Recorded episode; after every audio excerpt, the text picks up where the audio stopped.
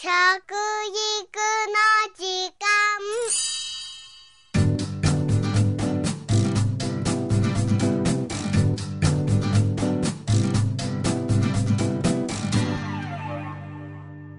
間。服部幸男です。食育の時間ポッドキャスト。そろそろ春ですね。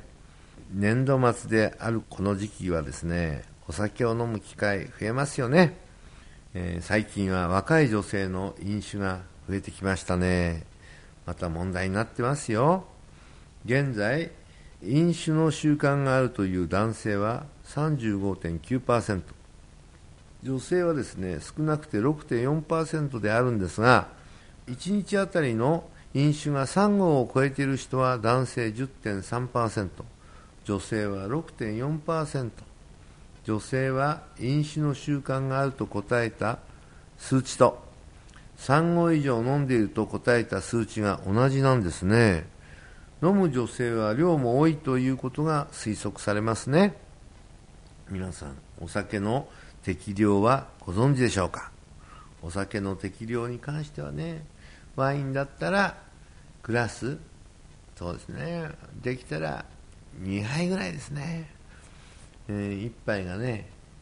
うん、60cc ぐらいですからね。うん2杯ぐらいが一番いいんじゃないでしょうかね。うんこれ1日ですよ、ね、で、えー、お調子っていうのがありますけどこれだったらねまあ日本までがいいとこでしょうね、えー、ビールだったらね、うん、大瓶1本。ね。僕はちょっときついですけどね。そのぐらいにしたらいいです。ウイスキーの場合、ね、これは、うん、せいぜいですね、うん、コップの中で、まあ、水割りで飲んでる分にはいいんですけどね。やっぱりストレートで飲むのがお好きな人が多いんですね。あのガブッとグビッとあれでやっちゃいますとね。これ多すぎちゃうんでね。ですからせいぜいこれはストレートにしたって、えー、80から 100cc ぐらいに抑えておいてほしいなというふうには僕は思います。はい。厚生労働省の健康日本21の構想では適度な飲酒の知識を持つ国民の割合は100%にしたいという目標があります適度な飲酒を認識している割合は今男性が69.2%女性が71.7%ですね。はい。大量の飲酒の習慣のある人は男性の方は減る傾向にあるんです。逆に女性は20代から50代までそれぞれの年齢で5年前と比べて増えてるんですね。アルコール依存症の患者さんを見ても男性で一番多いのは50代半ばですね。女性では30代、えー、女性患者の半分以上が20代、30代というデータもありますけどもこのね依存症っていうのがあるんですよね。やっぱりねなんか辛いことがあったりね、うん、精神的なものから来るのがあるんですね、えー、そして寂しくなっちゃったりね。悲しくなったりするとねお酒に走るんですね。そうするとこれがねお酒がないとですねもう依存症ですからねいつもね酔っ払ってるというね。そうすると悲しくなって、ね、自殺につながったりねもう本当にねあんまりいいことないですね、えー、そして飲み過ぎてしまうということがあってねやっぱりそれによるうん問題がすごく今社会的な部分で、えー、表面にはあまり出てないんですけどもちょっと怖いということもありますのでほどほどに皆さんしていただきたいと思いますね。アルコールの分解能力というのは男性よりも女性の方が低いんですね肝臓の大きさもありますが女性ホルモンが分解を邪魔するんですね、えー、依存症になるのも女性は男性の半分ぐらいの期間で、えー、量も少なくてもですね男性よりも少なくても依存症になってしまうと言われています。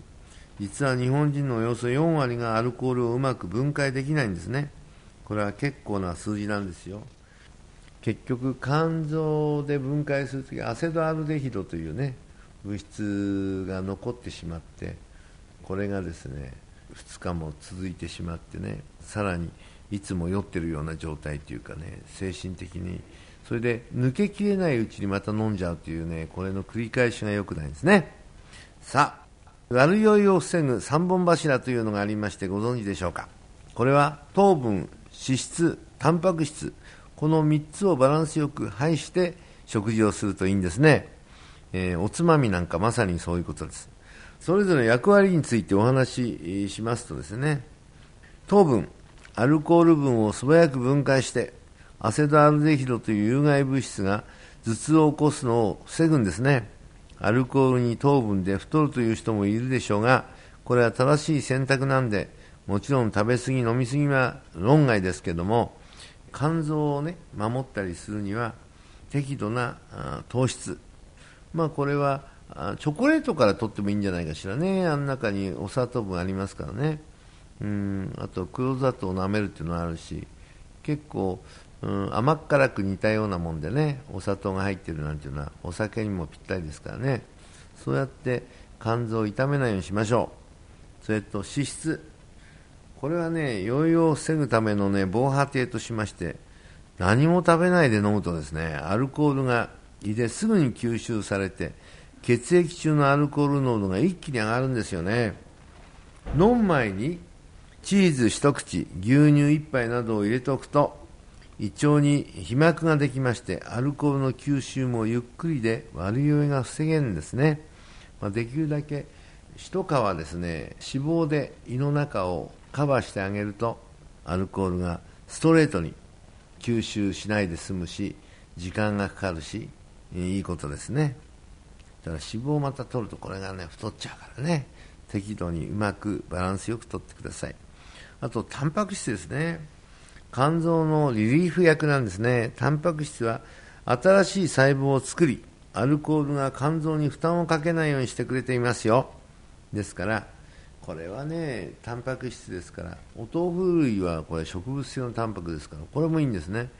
で、えー、鶏肉だとかねなるべく、まあ、脂肪の入ってない部分の部位を選んでねそして傾向としては白身の肉というものを選ぶといいかもしれません。あと魚もいいですよね。ぜひねそういったものを酒の魚に召し上がるといいんですね。適度なお酒はストレスを解消して健康にもいいと言われています。HDL という善玉コレステロールが増えまして血管の壁についた余分なコレステロールを除去してくれることも分かっています。ぜひ自分の適量と悪酔いを防ぐ3本柱を味方につけていただきたいと思います。食育の時間服部幸男でした。